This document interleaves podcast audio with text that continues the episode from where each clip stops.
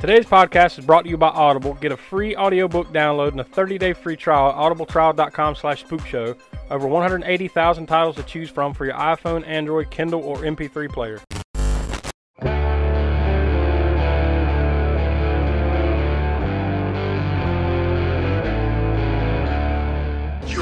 You see Santa Claus tonight? You better run, boy. You better run for your life. But Mother Superior, it's Santa Claus. Now I have another reason to hate Christmas. Now that hell is full, I wonder where you will go. The caller is in the house. The calls are coming from the house. You're my family now. But if you're bad boys and girls, your name goes in the bad boys and girls book, and I'll bring you something horrible.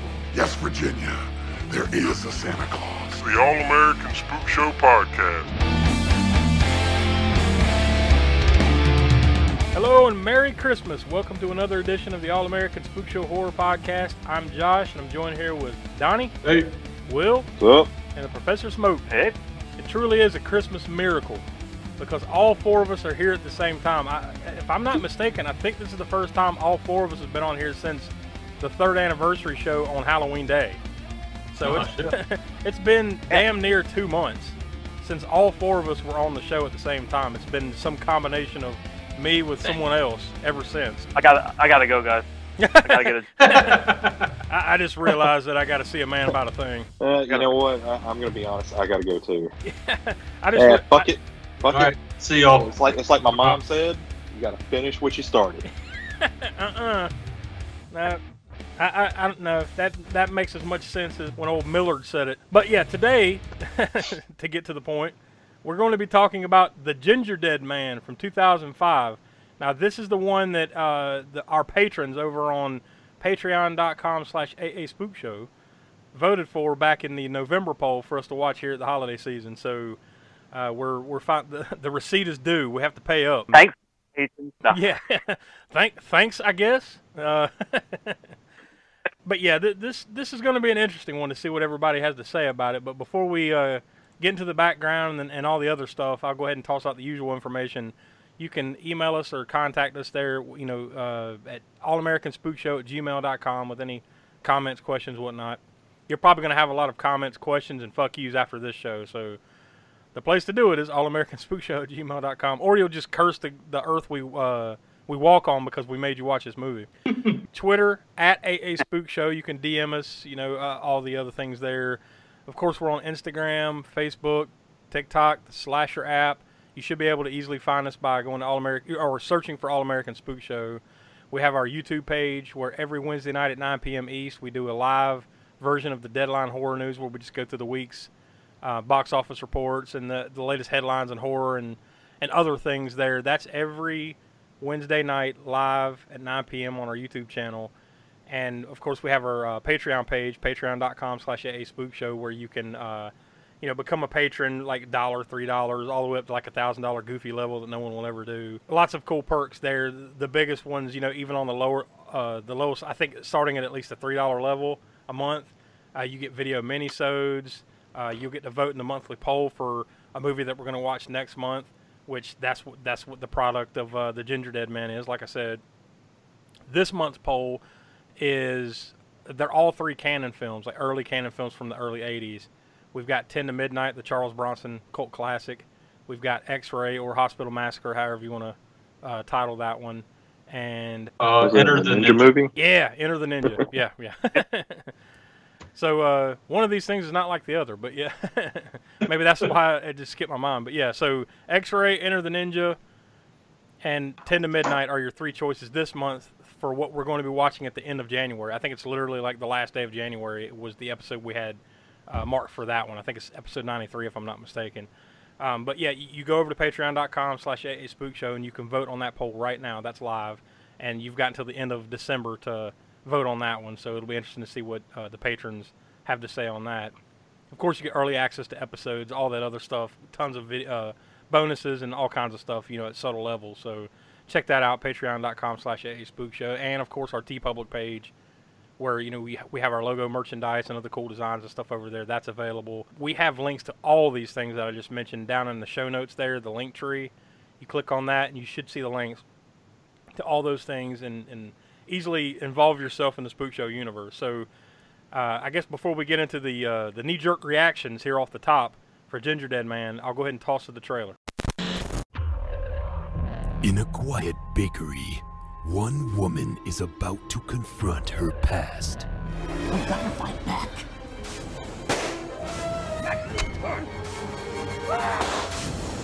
An unforgivable act of violence. It also says here that after they fried him in the chair, they cremated him and sent his ashes to his mother in Coonsboro. Something else was just left at the back porch, too. Hmm. Must be that gingerbread seasoning. Ah! Heck!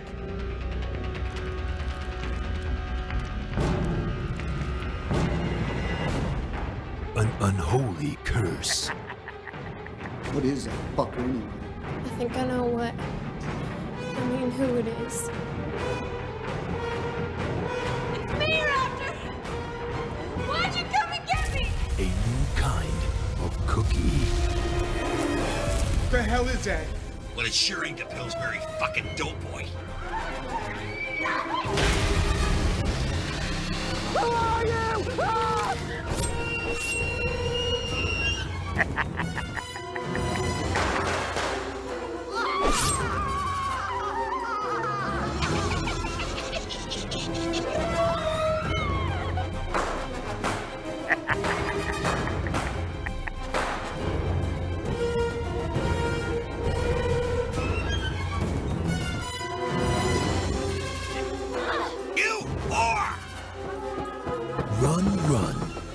fast as you can. Something's in the oven. The Ginger Dead Man. Evil never tasted so good. Eat me, you punk bitch! All right, so there you go. So, Will, you haven't been here in a minute, so I guess I'll toss to you and see what you thought about this one. I have had questions about previous movies we've done, like why. This one, this is what happens when you make a movie on PCP. Some type of What? drug. There's no doubt. it's it's interesting. It's it's bad, but I I think at least for me, this one was bad in all the good ways. Uh, so I enjoyed it. All right, Donnie, what, what do you got to say about it? Shit. Uh, When I re- saw the trailer, I was like, all right, this could be like so bad it's good. Oh, yeah, I was, I was, uh, I mean, I sat, okay, typically I will rent movies on, um, I say rent, you know, if like, if we do a movie and it's not, um, it's not available like, you know, Prime for free or whatever, uh, I would rather rent it from like Prime or you know YouTube for like two bucks rather than sit through you know 10, 15 minutes of ads on Tubi. But for this one, I was just like, yeah, I'm not. I'm because it was. I think for rent it was like four bucks. I was like, fuck that. I'm not doing that. I'll sit through the 15 minutes on the Tubi. That's crazy how And- the how the, the rent scale is too, because I'm pretty sure like uh, Silent Night, Deadly Night, we had to rent that at the end of last month when we talked about it, and it was only two dollars on YouTube. But the Ginger Dead Man is four dollars. Ginger Dead Man is four dollars to rent. You could buy the damn thing for seven dollars. No. Um, but yeah, Tubi was the way to go with this one, and uh, the only thing I wasted was basically time. Well, you know, you can earn money back. You can't get that time back. So there, there's the it's true. There's the eternal debate. Professor, what do you have to say about it? Oh, this time, ac- actually, I guess this is the first time for all of us watching this movie, right? Uh, yeah, yeah, I think we failed to mention that. Yeah, you're right. I think this was the first time watch for all of us, except for Will. I think is what we said, right? This, you've seen this four or five times, right? Oh man, uh, countless times. yeah. As in you can't count them. Yeah, it's never happened. Oh, I, I've known about this movie forever. Although I didn't.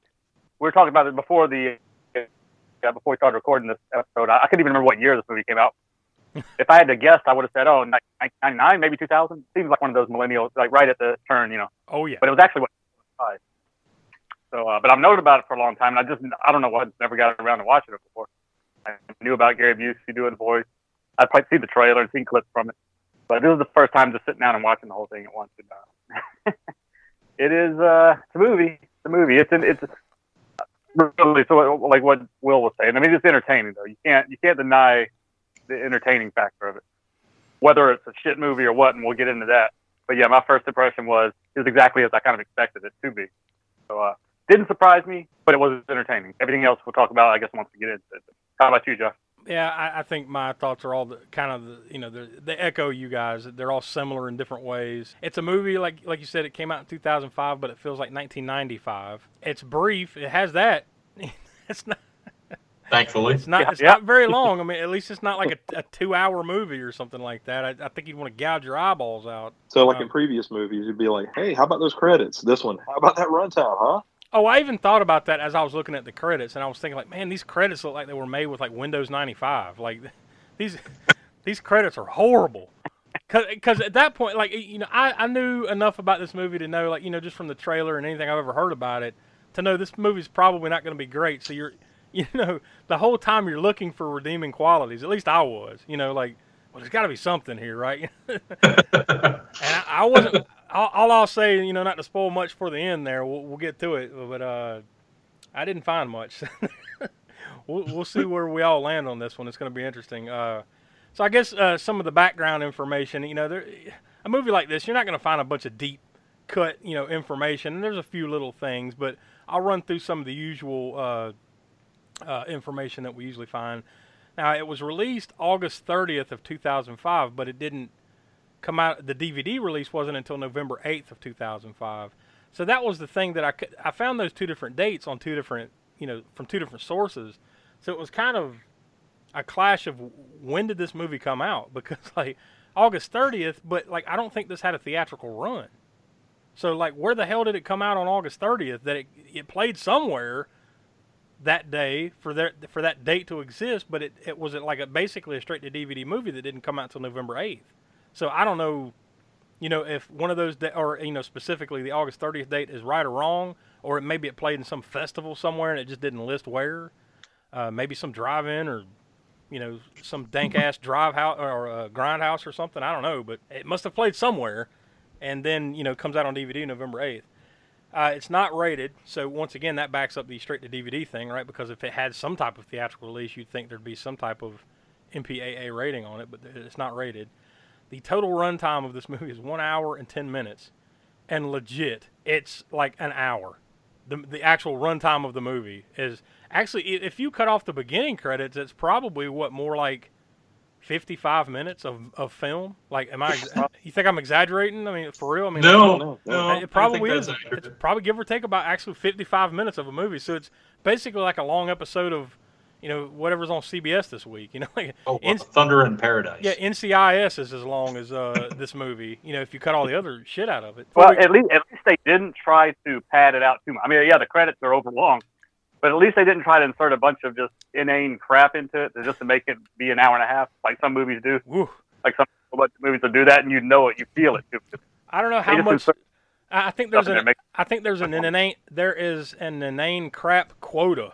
Like there's only so much you can put in a movie, and, th- and even they were like, you know what, like this is dumb enough. We can't make it any dumber. So, an an hour ten it is. Either that, or there's some quota of how long something has to be to actually be called a film. You know, so so they just strung together Yeah. really long credits. So, oh, yep, see, it's a movie. It's an actually film. I don't know what that is, but there is some time it's like to make something be a feature length film versus short. Yeah, a short film or like uh, just an episode of a TV show or something. it's, Or they didn't cut anything and they just shot it. They're like, yep, that's it. all right. So you're suggesting this movie is one take?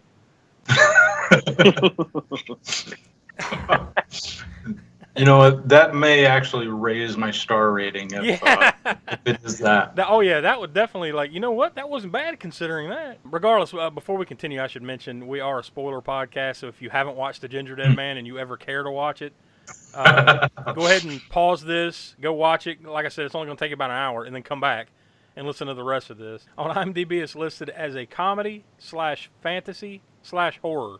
So I'd say Who's that fantasizing about this shit? well, maybe if you were in some, you know, drug fueled, you know. Oh, yeah, PCP. There you yeah, go, yeah, it goes back to that again. Man. Well, fantasies don't always have to be pleasant. It could be a nightmare, right?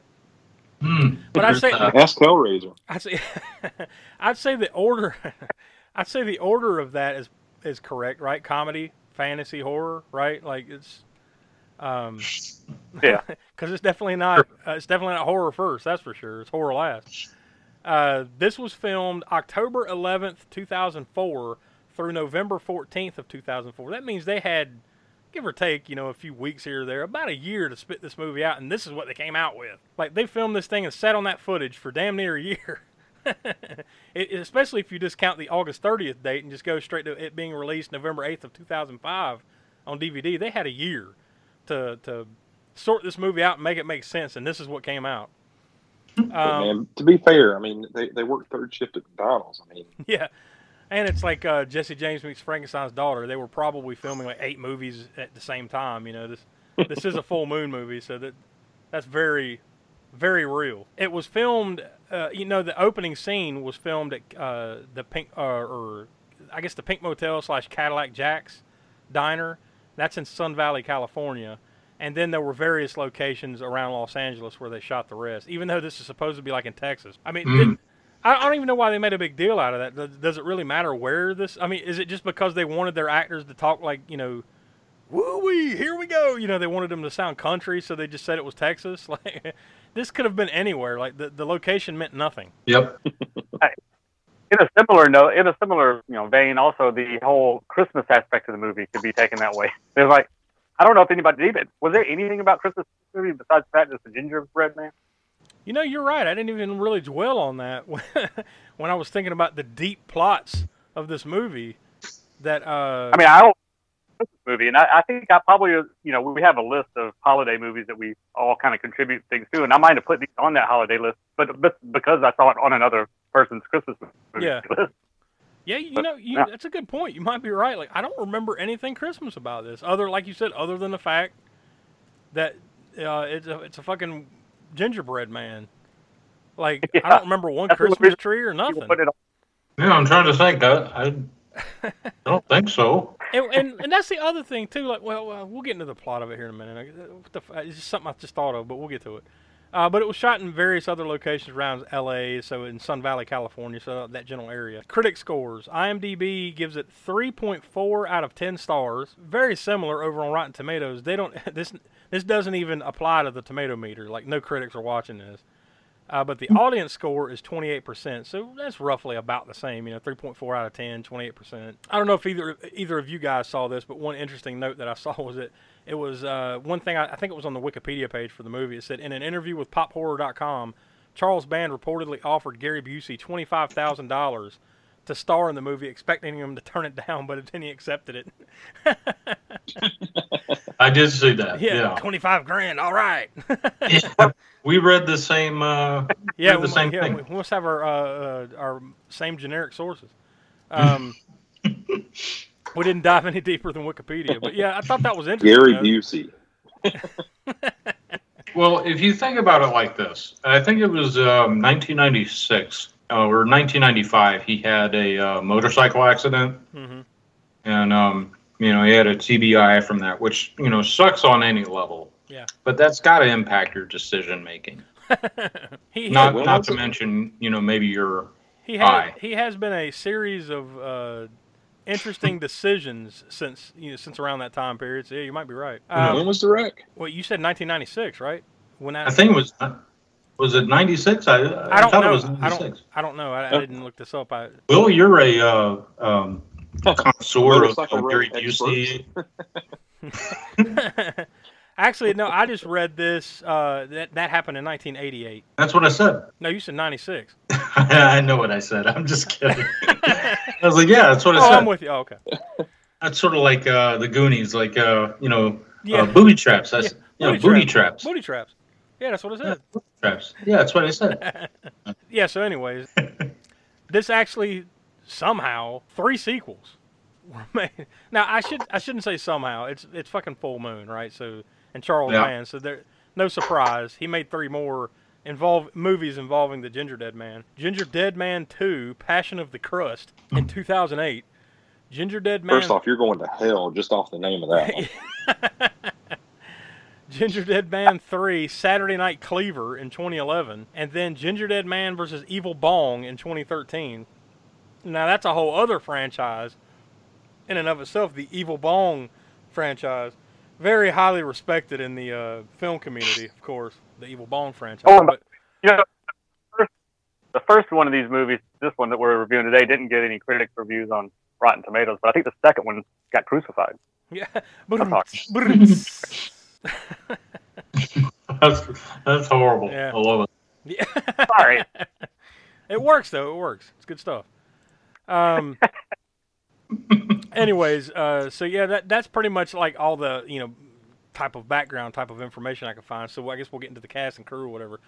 It was directed by Charles Band, so he's he's basically the uh, the I guess what owner, founder, however you want to put it, of uh, Full Moon, right? Like Full Moon Features, whatever the title is, you know, of the company there. Um, so he's he's known for making these types of movies, you know, over the last you know two or three decades, you know, since the '90s, I guess. This is the kind of stuff that they make, you know. um, he he has 69 credits, which he should just stop right now. That's perfect for the kind of shit he makes. he has 69 directing credits that date actually date all the way back to 1973. He directed Last Foxtrot in Burbank.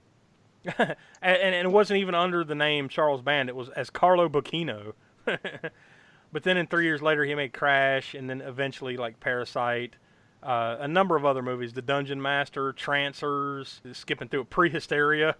Around that time period, I think they kind of started going in, into that, that lane of like the Ginger Dead Man type stuff. Because uh, you know he made, he directed this one in Evil Bong and Aliens Gone Wild. Of course that that old uh, chestnut, Devil Dolls, Ooga Booga. There's been way too many of these Evil Bong movies. When you're looking through here, you're like, God damn, man. One of his more recent ones back in 2020 was Corona Zombies. So they got that one out pretty quick. Yeah. Charles Band. We can do a whole spotlight on him because outside of all this, even before all this, he started was one of the people that kind of, I guess, co-creators of the company Media Home Entertainment Mhm. back in the VHS, one of the earliest, you know, distributors of VHS tapes, and then he went on to do Wizard Video, which anybody who was renting movies back in the day knows them from their big box horror releases like Fulci Zombie, etc. So he had that company, and I think I can't remember Empire Pictures, maybe even I believe before he even got to Full Moon. Yeah. so I mean, we could definitely do a whole spotlight on him. He goes back to the dawn of VHS and before. Yeah, no, I mean, what I was reading there, those were just his directing credits. His producing credits, he has 342 credits. So I mean, like, you know, the all the Puppet Master movies, that's all him. Uh, like I said, Trancers, Meridian, Doctor Mordrid, uh, he was producer on all those. I mean, the producing credits, uh, they date back to uh, 1973 as well. That same movie, Last Foxtrot in Burbank. But yeah, tons more there. Laser Blast, Tourist Trap, a video documentary called Famous T and A, and not the old wrestling company either. T and A. So you can imagine what that's probably about. Film gore, Ghost Warrior, Ghoulies, tro- Troll, Terror Oh, yeah. Breeders, Crawl Space, Necropolis, Dolls, Vicious Lips. I, tons. I mean, good lord, you could sit here all day and look at this. Ghoulies 2, Sorority Babes and the Slime Ball, Bolorama. I mean, ton Assault of the Killer Bimbos. I mean, tons of movies that we've talked about randomly, and some of these movies that we will definitely get to here on the Spook Show one day or another. I mean, the, you can see there's tons of fucking examples. But yeah, like you said, that's a whole spotlight in and of itself, just going through the career of Charles Band. Might even be a two-parter episode of a spotlight or something. So uh, Yeah, I mean, you could literally just do like, all right, here's one spotlight about all the movies he's directed. Now here's another one about all the ones he's produced. You know, writing credits: uh, William Butler. This is a story from William Butler. He's he's got 29 directing credits on IMDb and 28 writing credits. So, you know, e- equal amounts of success, varying there. I mean, on here he's no, most known for Madhouse. He wrote a movie called My Babysitter, the Superhero. That's recent and another one back in 2007 called Furnace. And he actually uh, directed Ginger Dead Man 3, Saturday Night Cleaver in 2011. He stuck around with the franchise in some capacity. Uh, but uh, the writing credit goes to Dominic Muir, but he, in this movie he wrote as August White. Because he's got writing credits for tons of other stuff well before this, including Critters, screenplay by in 1986, which we talked about. I, I don't have the uh, episode list up in front of me, but we talked about that one. I think I want to say that was back in 2019, if I'm not mistaken. Uh, it's been a little while back, but we have talked, uh, uh, did a whole episode on Critters once before. But yeah, that he wrote that, and uh, let's see, Hitman in 1998. Of course, this one, Evil Bong in 2006, Decadent Evil, one and two.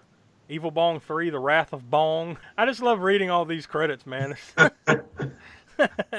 and of course, he, he's actually uh, even had a couple random acting credits. He's got four acting credits. He was in Hard to Die back in 1990 and Mom in 1991. So there's a couple things there. But That is Dominic Mueller, aka August White. The cast, of course, you start at the top. You you start with Gary Busey as Millard Findlemeyer. Like I don't know why they had to come up with this goofy name for a ser- like a serial killer or whatever the hell he was. Like I guess you'd call him a serial killer, right? But either way, bad dude. But why is his name Min- Millard Findlemeyer? Like you could have you could have went a little simpler, you know. Like I I don't know. There, it seems like there's more to the story there, but who cares? Well, no, that's, that's what they didn't show. That's what they cut out of all the, the padding that they could have done. Is the backstory of Findlemeyer or whatever it was. You know that he got bullied so bad as a kid that that's what led him into that life. Is his last name.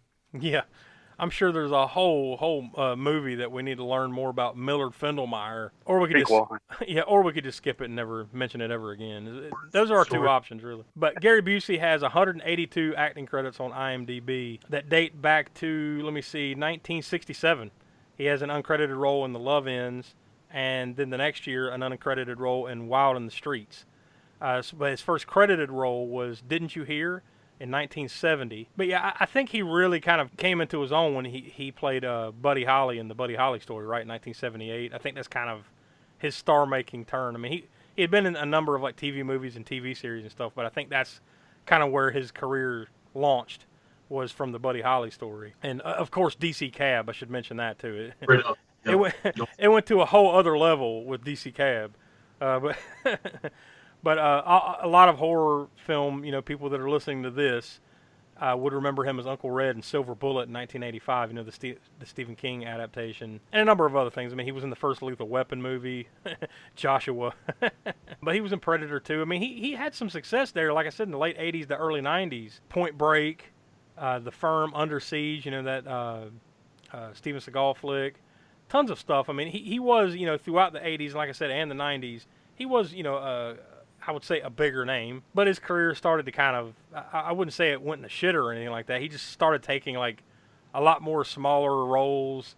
He would occasionally be in something bigger, like, you know, like Fear and Loathing in Las Vegas or something like that. But mostly it was TV series, TV movies, and and then at some point, you know, I guess around the time of the Ginger Dead Man, or maybe slightly before that, he just started taking anything that, oh, you're offering me money, okay, you know, because he's he he did this like we said for twenty five thousand dollars, so. Um, but you know he's still active today. I mean, you still see him and stuff. And his latest one, uh, he was actually a voice in uh, the video game, the Hit, uh, Hitman Three, that just came out this year. But uh, there, he's got a few other things in uh, pre and post production that are coming out. But the most recent thing you actually would have seen him in is Gary Busey Pet Judge, a TV series. God knows what streamer or or TV uh, network that comes on, but can you imagine? I no, not at all. And then, of course, he plays Millard Findlemeyer once again, just recently in 2019 in a, I guess this is a music video. I guess I don't know what the hell this is, but it's Bunker of Blood, Chapter Eight, Butcher's Bake Off, Hell's Kitchen. It's got like 40 titles, but apparently, uh, whatever this is, he is. Is this a movie? What the hell? No, this is a movie. Yeah, yeah. I'm, I'm just looking at it. it's a movie. It's got fucking Ginger Dead Man in it. It looks like, and it's uh, Bunker. It's called Bunker of Blood, Chapter Eight, Butcher's Bake Off, Hell's Kitchen. So I, so I don't know if this is like a spoof type of thing, and they and they just started throwing a bunch of characters in because it it looks like this might be uh yeah Charles Band. Okay, so this must be a, a newer Full Moon flick that we kind of missed when we were talking about the Ginger Dead Man. Yeah, because it's got like Evil Bong. It looks like all the uh, some of the other All the hits. yeah. wow, I didn't know about that one. So yeah, we left that one off the uh, off the list. But that was the the latest thing. So I, you, I guess you probably actually would not have seen him in that. Uh, I was just looking at what m- recently you might have seen him in because he's done a lot of voice work.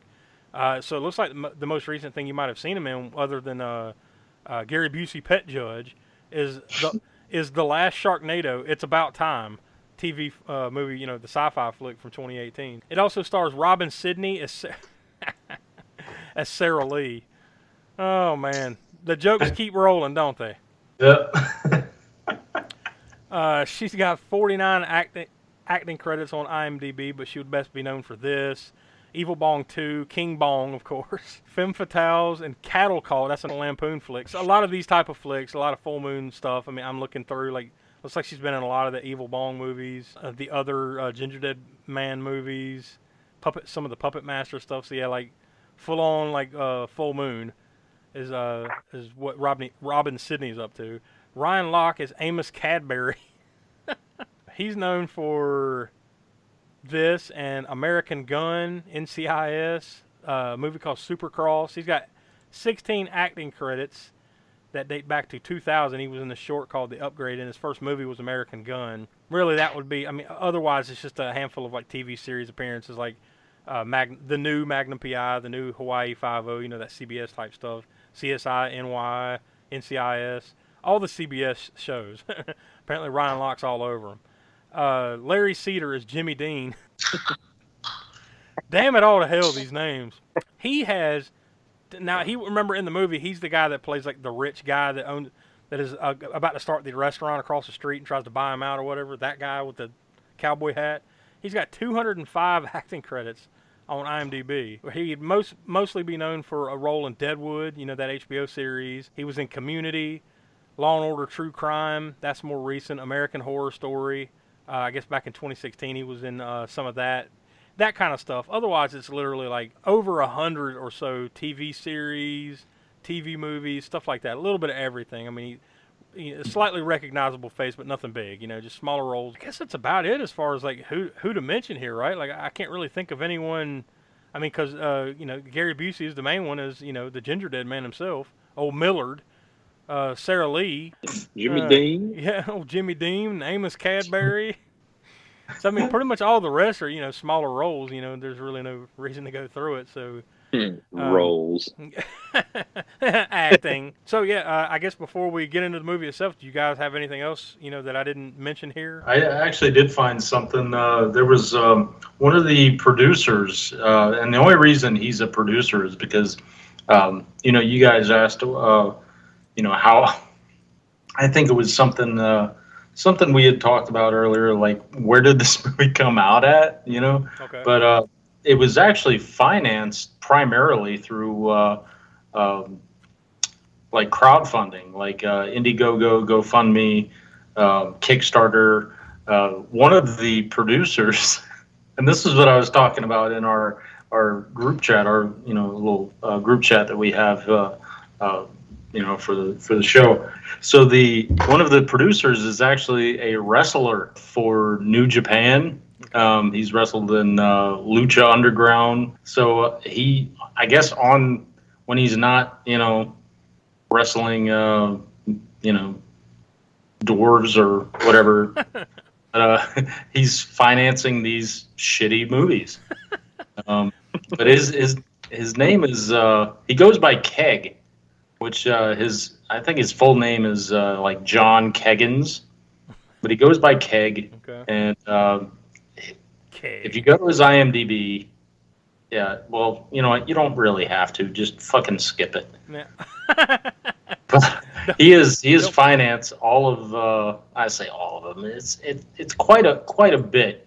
Uh, I think he's got like 14, 14 producer credits uh, for basically let's see one two three four five ginger dead mans and evil bongs. Jesus, actually we might as well say fourteen of them. He's putting money behind it, so he must have been the one that suggested like, hey, we ought to have this guy be like a wrestling nut in the movie. Yeah. You know, he's going to Yeah, go to probably. WrestlePalooza, and and uh, he's all obsessed about it. That's his fault. we have him to blame. The one thing that I found that was uh, kind of funny is is when during the movie they kept offering like fifty thousand dollars to to buy out the the place, right? And then I kept thinking like as I was watching this movie, I've never heard of a walk-in oven before, No, never. No, right? I was thinking So- that too. I was like, so- Jesus, what an oven! Like, and and she, and she only made one cookie in it, by the way. Yeah, yeah. But go ahead. Everything that I'm finding an oven that big that's walk-in, guess how much it's worth? Fifty thousand dollars. Fifty thousand Are you dollars. serious? I mean, they've got different ones, but, but like most of them, you know, that's around 10 10,000 aren't nowhere near as big. And that thing was gargantuan. Yeah, like one that size, man. You could cook like fucking five thousand cookies at once. You know, like, and she just made one gigantic gingerbread cookie and then stuck it in there. Like, well, the night But to sh- be fair, the night shift she is brought over. it to life. Complete accident though. We can't give her any credit for that. no benefit of the doubt. It's intermission, it's intermission. It's intermission, it's intermission. Ice cream, candy, lemonade too. And there's a hot dog waiting for you. The popcorn's popping and it's ready to go. You know all the great food is stealing the show. Get up out your seat and get yourself a tasty treat down at the snack bar. Snack bar. For you, the listeners of the All American Spook Show Horror Podcast, Audible is offering a free audiobook download with a free 30 day trial to give you the opportunity to check out their service. Like we've talked about in past episodes, you sign up using audibletrial.com slash spookshow, you'll get a credit. You can take that credit and, and pick any audiobook on Audible that you want. And uh, if you decide at that point, you know, Audible's not for me, uh, you can cancel and you get to keep that free book. So it helps us out. You get a free book out of it, win-win. So if you want to, if you know, if, if you're feeling, if you're feeling uh, saucy here here uh, the holidays, you can just type in gingerbread on Audible and see what comes up. And here's what I have found: Gingerbread, a novel by Helen Oyeyemi. Uh, that one's seven, almost seven and a half hours long. I've got The Gingerbread Girl by Stephen King, so there, there's some horror-related stuff. Uh, that one's uh, sh- one of his short stories, so it's only a little over two hours long. Uh, then you're going to see a lot of like you know kids books, of course, about gingerbread men. But uh, I found another one that looks definitely looks looks horror to me. It's called Gingerbread by Kate Morris, and that one's uh, almost 15 hours long. Yeah, actually, it looks like it's not necessarily horror, but like a, a, detective whodunit type of book. Um, so yeah, uh, interesting. you just type in gingerbread and found uh, more than just kids books. It's, uh, Audible's like that. You can find a lot of interesting stuff. So if if any of that interests you. Uh, and you want to download your free audiobook today, go to audibletrial.com slash spookshow. Again, that's audibletrial.com slash spookshow for your free audiobook. So I guess we've uh, stalled long enough. We need to get into this movie. As if wa- sitting down and watching it once wasn't enough, we have to go back and relive it in our minds. so yeah, it starts in. Uh, it says, you know, the, the little plot thing that I found it that this is in Waco, Texas. I don't remember that. I guess at some point there was some reference to Texas or Waco somewhere in the Yeah, movie, it was but Waco. Yeah, yeah, but Yeah, uh, yeah, it was the girl's uh, Miss Pretty Face or something like that. Waco. Yeah, yeah, there you go. So that there's where you uh you know pinpoint the location of this movie, although like the location really means nothing, but or whatever. And they're in a diner. It's called Cadillac Jack's. This guy, Gary Busey, Millard Fil- Findlemeyer, uh, basically just comes in and robs the place and then just kills everybody one by one.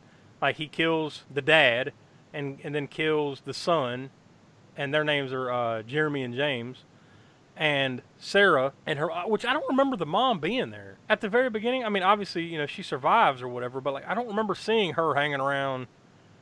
Like you know, like the the the dad and the son are kind of like hi- hiding in the corner with you know Sarah, and like basically, dad gets up, you son of a bitch, and he kills him, and then the the the son stands up, and then he kills him, and then like basically like he's about to kill her, and and I thought he did, but apparently he didn't. Yeah.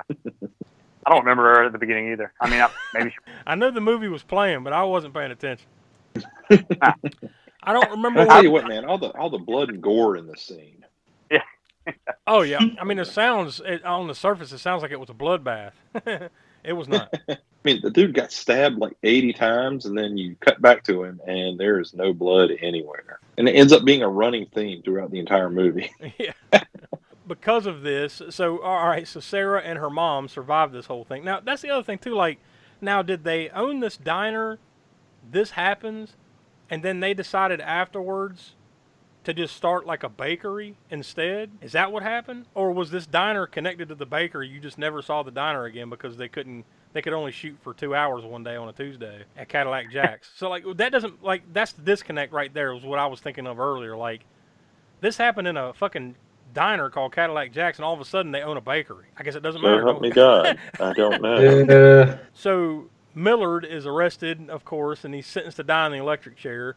And then, like, uh, he gets executed. You don't see any of this happen, by the way, because I'm assuming they could only get Gary Busey in his physical form for literally like an hour one day in the Los Angeles area, and then they got him to do the voice work for the rest, and that was it. So I, I guess what do you want? Twenty five grand, right? I would do that. Yeah, yeah, yeah, I would. 25 grand. That's probably what he. Wait a minute. I only got to show up for like 20 minutes at a diner on the other side of Los Angeles. And Do, I- and do I then- get a free meal out of it? and then I just get to say stupid shit in the microphone for 30 more minutes. I'm in.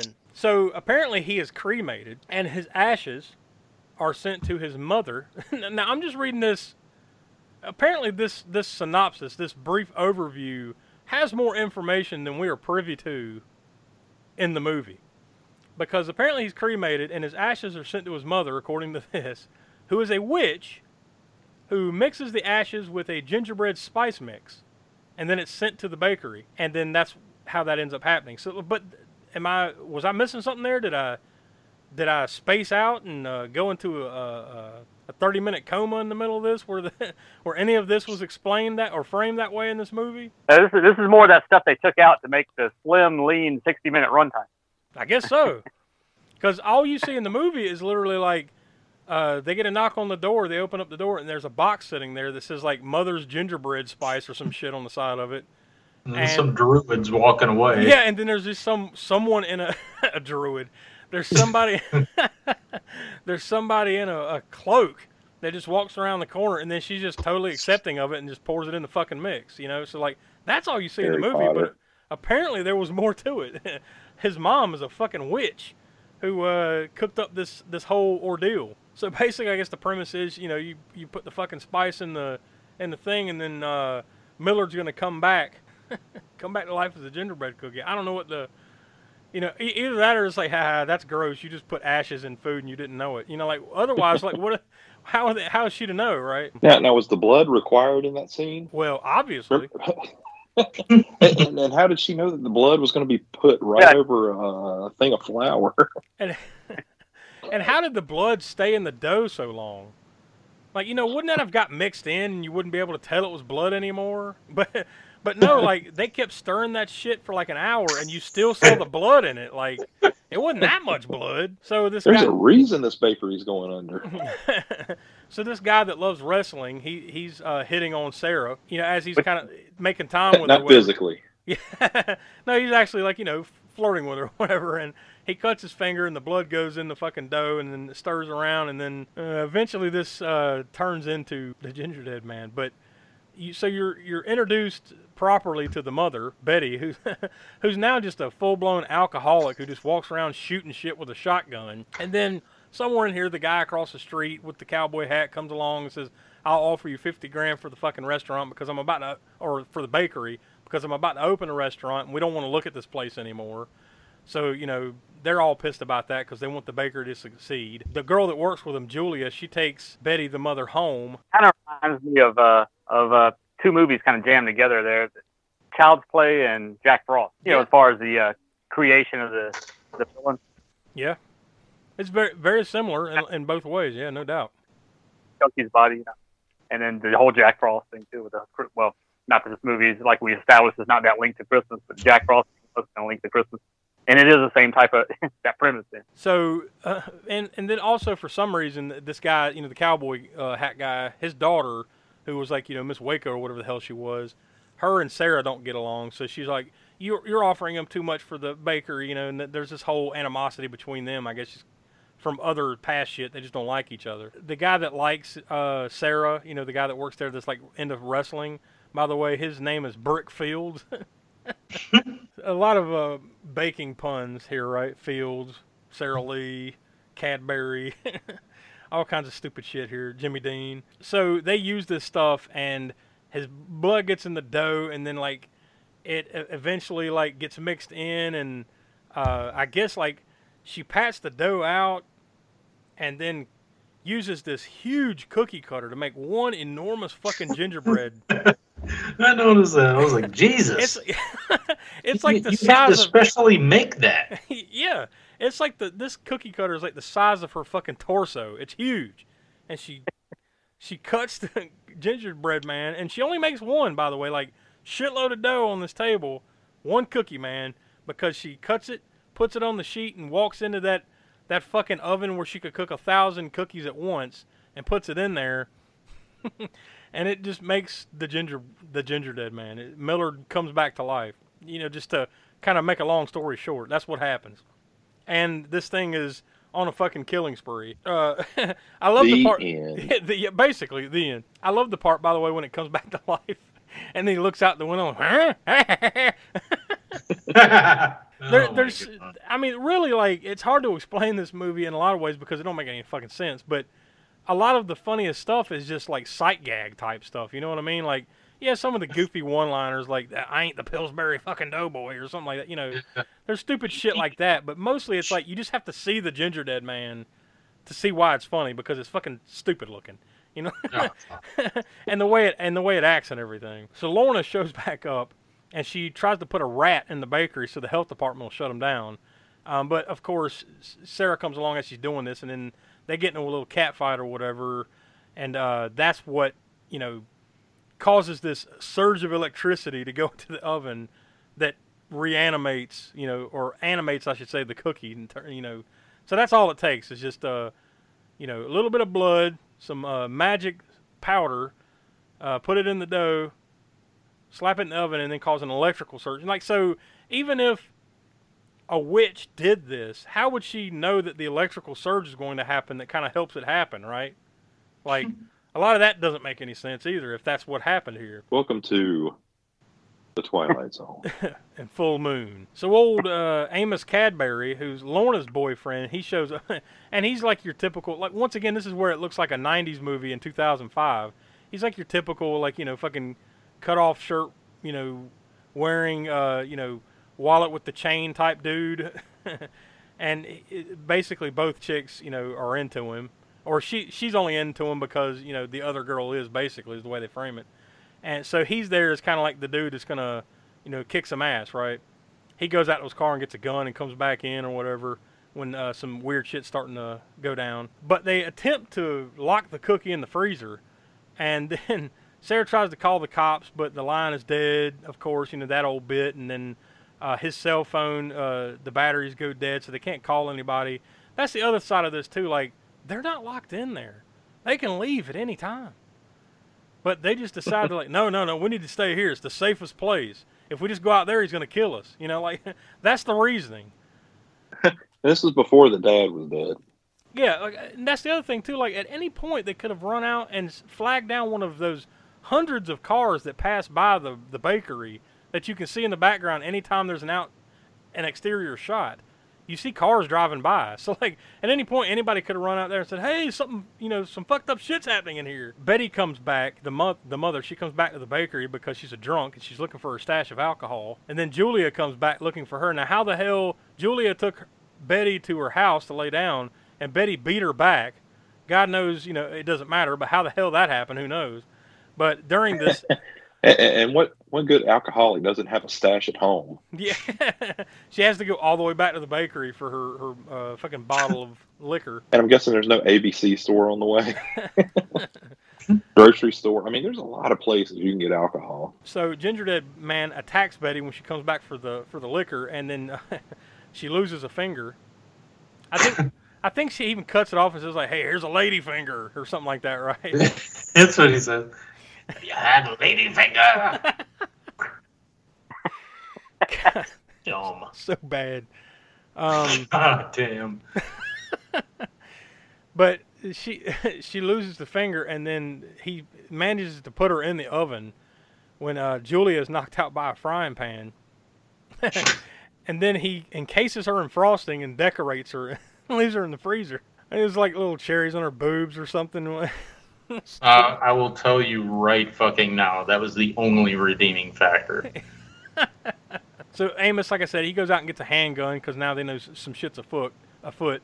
Uh, the dad, Jimmy Dean, he arrives. You know, the cowboy guy. He he arrives to pick up Lorna, and then of course, uh, Ginger Dead Man takes over his car, and then and then uh, uses a rolling pin to operate the the gas pedal, and uh, then he just runs into the guy and like pins him between the car and the wall, so he's dead. They uh, Amos and Sarah, you know, now they're together. They uh, they find Julia in the freezer, you know, where she's like in the frosting or whatever the hell. And this is where Sarah realizes like she believes that the this cookie that's running around is Millard come back from the dead. Lorna goes outside. She's like, I'm not hanging around here. I'm going to sit outside and wait for Dad. But then she goes out and finds her dad. Obviously that he's dead. Um, then she like steals his ring off his finger and goes back inside, where she like triggers a tripwire that lodges a knife right into her forehead and kills her. So apparently uh, he's he's uh, adept enough to set booby traps. I guess that's kind of their way to explain why they don't leave, because she's, I'm leaving and she trips this thing and it kills her. So then they're like, oh shit, he's he's uh he's uh, booby trapped all the doors. So I guess that's the the written in excuse as to why they can't you know they can't just leave, right? Even though, like I said, he just walked out and got the gun and walked back in. You know, there, there's this scene where you know Sarah and Amos uh, admit they have feelings for one another, and then um, that's when they realize they find Betty in this oven. now that's the thing; like she'd been in that oven for a while, and like really for the most part she was okay. But then later on in the movie, anything else that goes in that oven like gets burned up like within seconds, right? The ginger dead man locks Sarah in the oven and knocks Amos out with a hammer. Amos recovers just in time to, to shoot the uh, the lock off the oven door and get Sarah out of there. Uh, the the wrestling guy Brick he returns to help um, just in time, but the, the the ginger dead man grabs uh, Amos's gun and starts shooting. Julia and Brick manage to subdue the ginger dead man, and Brick eats the cookie's head off. Like as he's talking, like wrestling smack to him, like I'm gonna take you down or whatever, and then he just starts eating them, eating his fucking head, and there's blood all over his face and everything. Um, then right after that, The only time there's blood in this movie. pretty much. Uh, well, except for the wrist cut. then right after that, of course, because he just ate the ginger dead man's head, Brick is now possessed by the ginger dead man or, or by Millard. Uh, he attacks Sarah. Then you know she is rescued by Amos and Julia, who push Brick into the oven and turn it on full heat and finally kill him. Like I said, it it happens a lot faster than it did with old Betty. Right? She's all right. Uh, then you uh, you basically fast forward it here at the end, uh, uh, months later. Uh, Betty, Sarah, and Amos are having like a bake sale to raise money for the, I guess, for the hospital or children's hospital or whatever. And then there's two nurses there, and then a couple kids come up and ask if they can have any ginger gingerbread cookies, and one of the nurses says, "Oh, well, this older lady just stopped by and dropped some off." And then she opens up the box, and there's five gingerbread cookies in there who open their eyes. They're Google eyes, right? Yeah. They're Um, googly. It, it says one of the gingerbread cookies is bought by a woman who also buys a full box of pastries and ships them to ships them to her sister in Los Angeles. I don't remember that part, but so there you go. That's we kind of tripped and fell into this movie, but here it is. That's that was the ginger, the ginger dead man from 2005. Donnie, I'm going to leave with you. What do you got to say about this one? What's your star rating? Oh man, I'm gonna give this. Uh, t- you know what? I actually just mentioned it uh, just a few minutes ago. For me, the only redeeming uh, factor was the, you know, the girl in the freezer with the cherries on top of her whipped cream titties. Um, everything else sucks, and that is the only reason I am giving this a full star. Will, what do you have to say? Man, I'm gonna.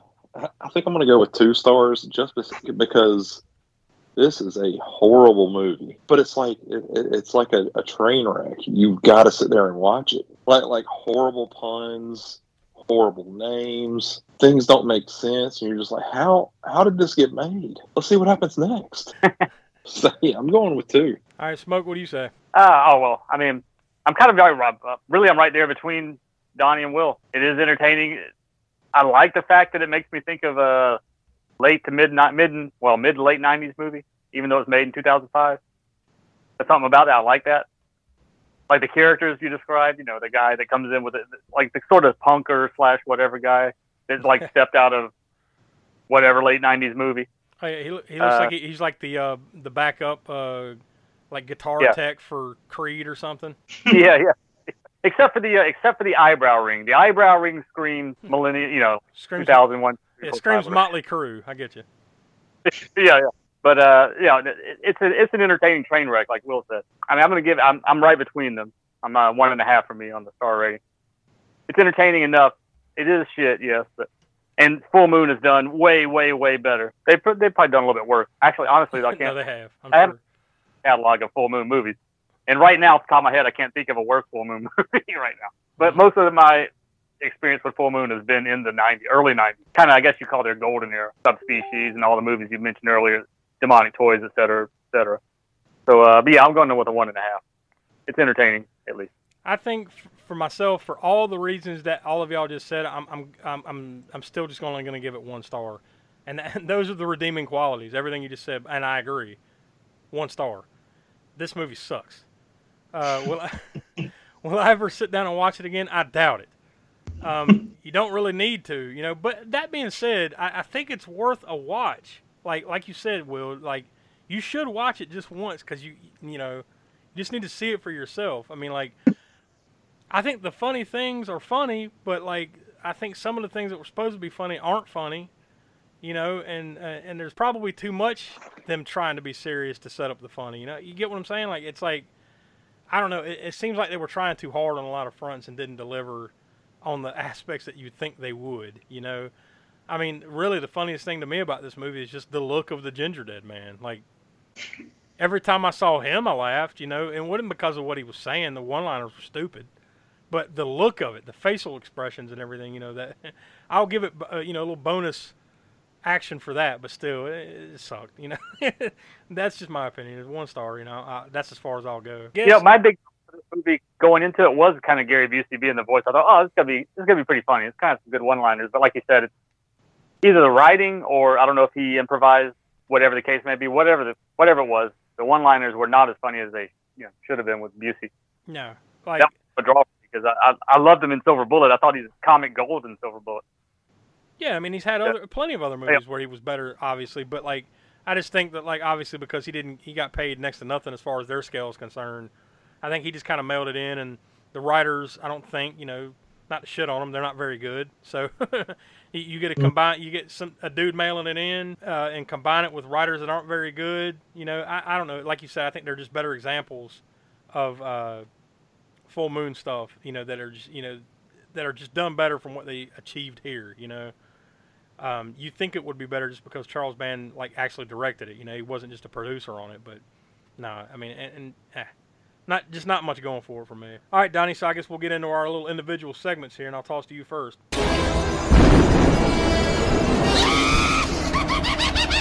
Connections from the crypt.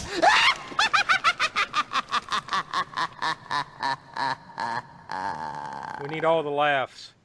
That- that- Gotta have all of them That- because that's- yeah, that's the longest wasn't much to be had. uh, otherwise, um, you know, there's a few, but uh, but no. Um, so basically, with uh, and if you're you know kind of new to the show, I'm sorry you had to uh, kind of jump in on this one, but Wow. uh, yeah, right. So um, basically, with uh, with Crypt Connections, we connect the current movie episode uh, by any cast and crew connections to past Spook Show episodes, and uh, with with the Ginger Dead Man, um, we actually uh, connect uh, writer um, Dominic Muir. I'm probably fucking up the name, but um, uh, so probably smart on his part. He went by August White, um, but he was also the uh, writer for Critters, uh, which is our episode number 11. There was another connection also to um, John Carl Buechler. He did the um, makeup and special effects. He was one of the crew members there uh, for Reanimator, which was our very first episode. So yeah, that's uh, those are the two connections I have to past Spook Show episodes. I actually saw his name randomly when I was, you know, looking at the credits for a minute there. Mhm. I guess it was the ones at the beginning. I saw his name and I was, oh, that's interesting. And then I just kind of Mhm. forgot to mention it again. See, that's a good call. All right, Will, it's, it's been a while since you've done a kill count, so uh, I'm, gonna- I'm going to toss to you.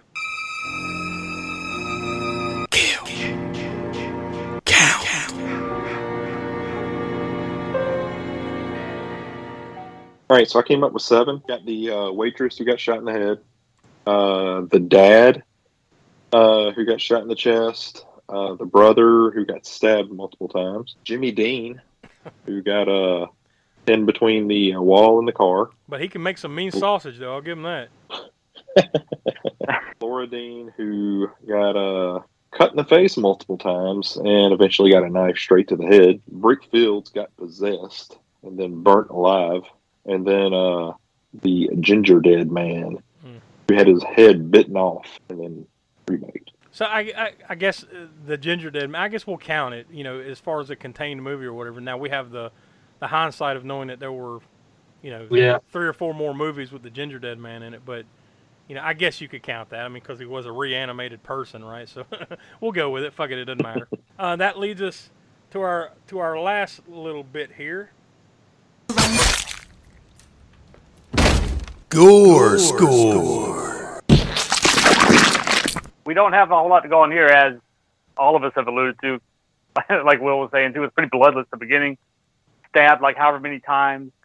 The gunshot wounds at the beginning. There could have been a lot more gore there, but there wasn't. I don't remember where the first actual little bit of blood comes into this movie, besides a little bit of blood that literally goes into the making of the Ginger Dead Man. You had the what the, the mom's finger getting cut off. You had the the knife and uh, what was the sister's name? You get in her head the booby trap. Uh, Lorna. Lorna Dean. right, yeah. Did they do that just because it's close to Lorna Doone? Why? Uh, maybe so. the, the fucking cookies, the Lorna Doone cookies. Is that what that is? These Well, sons of you bitches. also have you also have famous Amos. God damn it. Oh god. But yeah, she gets the knife in the head right from the booby trap, but you don't actually get to see it. You just see the after effect. Actually, that was just a weird kind of effect. She you see the tripwire and she trips it, and then all of a sudden it cuts to her. You know, it shows the head with the after effect of the knife in it, a little bit of blood around it or whatever. You had the sla- the face slashing, and you had Ginger Dead Man getting eaten, which was probably the gory or the, like the, the nastiest bit. That's not like a normal, you know, like we talked about. It's not like you're just eating a nor- normal gingerbread man. Yeah. It was like chunks and stuff. That was actually the probably the most disgusting part or of the special effects or whatever. And uh, that's really about it as far as gore goes. I'll probably give it a I don't know. I'm a three. I guess that's fair. Fair enough. I mean, oh. you know, there, there's there's blood there. There's a little bit of gore there. I mean, enough to know you watched a horror movie, right? So it's not completely bloodless. There's enough there. I mean, seeing somebody catch a knife to the head and their finger cut off and burned in an oven and Sure. shit like that. Yeah, there's enough.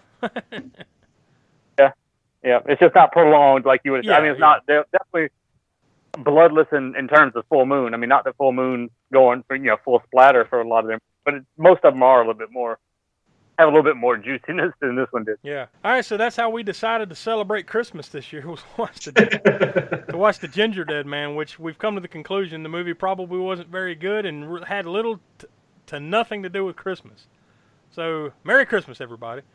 Yep. Um, next week, uh, you know, our first show post Christmas on the 27th, we'll be doing our 2021 year in review. To where you know it's not necessarily like you know wrapping up the year here because we've kind of already done that on our third anniversary show back on Halloween. This is more like we're just going to talk about some of the movies that came out in 2021, horror movies that we enjoyed or that we watched. You know, maybe we hated, enjoyed, whatever. But we'll talk about that. You know, we won't be going in depth and giving ratings or anything like that. Just all right, here's a handful that I watched this year, and this is what we recommend, kind of thing. So, come back next Monday at 6 p.m. East on uh, December 27th for that one, and uh, I'll, I'll give you the tease for the beginning of the year. Episode 89 on January 3rd, we'll be watching New Year's Evil, the cult classic from 1980, and I'll give you the brief IMDb synopsis on that one. During a New Year's Eve celebration, a Los Angeles disc jockey receives a phone call saying that when New Year strikes in each time zone, someone will be murdered, and she will be the last one. Get ready for that one. I think you can watch it on Prime Video. I mean, I'm sure there's a couple other various ways, and uh, you, you probably want to get that in before the end of the year because sometimes you know these movies get added or taken away from streaming services and stuff. So, um, just a heads up, you might want to go ahead and watch that one before the end of the year, and you, you've got two weeks before that episode comes out. So, we're going to be watching New Year's Evil. So that is how we will begin 2022, guys. So, uh, but you know, we're not quite done with 2021 just yet. We got one more show uh, to do. Like I said, the 2021 year in review next week, and then that'll wrap it up. I guess that's all that needs to be said about the Gingerbread Man, uh, the Christmas holidays, and everything else. So, like we said, enjoy Christmas if that's what you celebrate, or any other holidays here. Um, you know, we'll talk to you before the New Year's out, but you know, everybody have a safe holiday season with friends and family and everything, and uh, we appreciate you listening. So for Will and Donnie and the Professor Smoke, I'm Josh.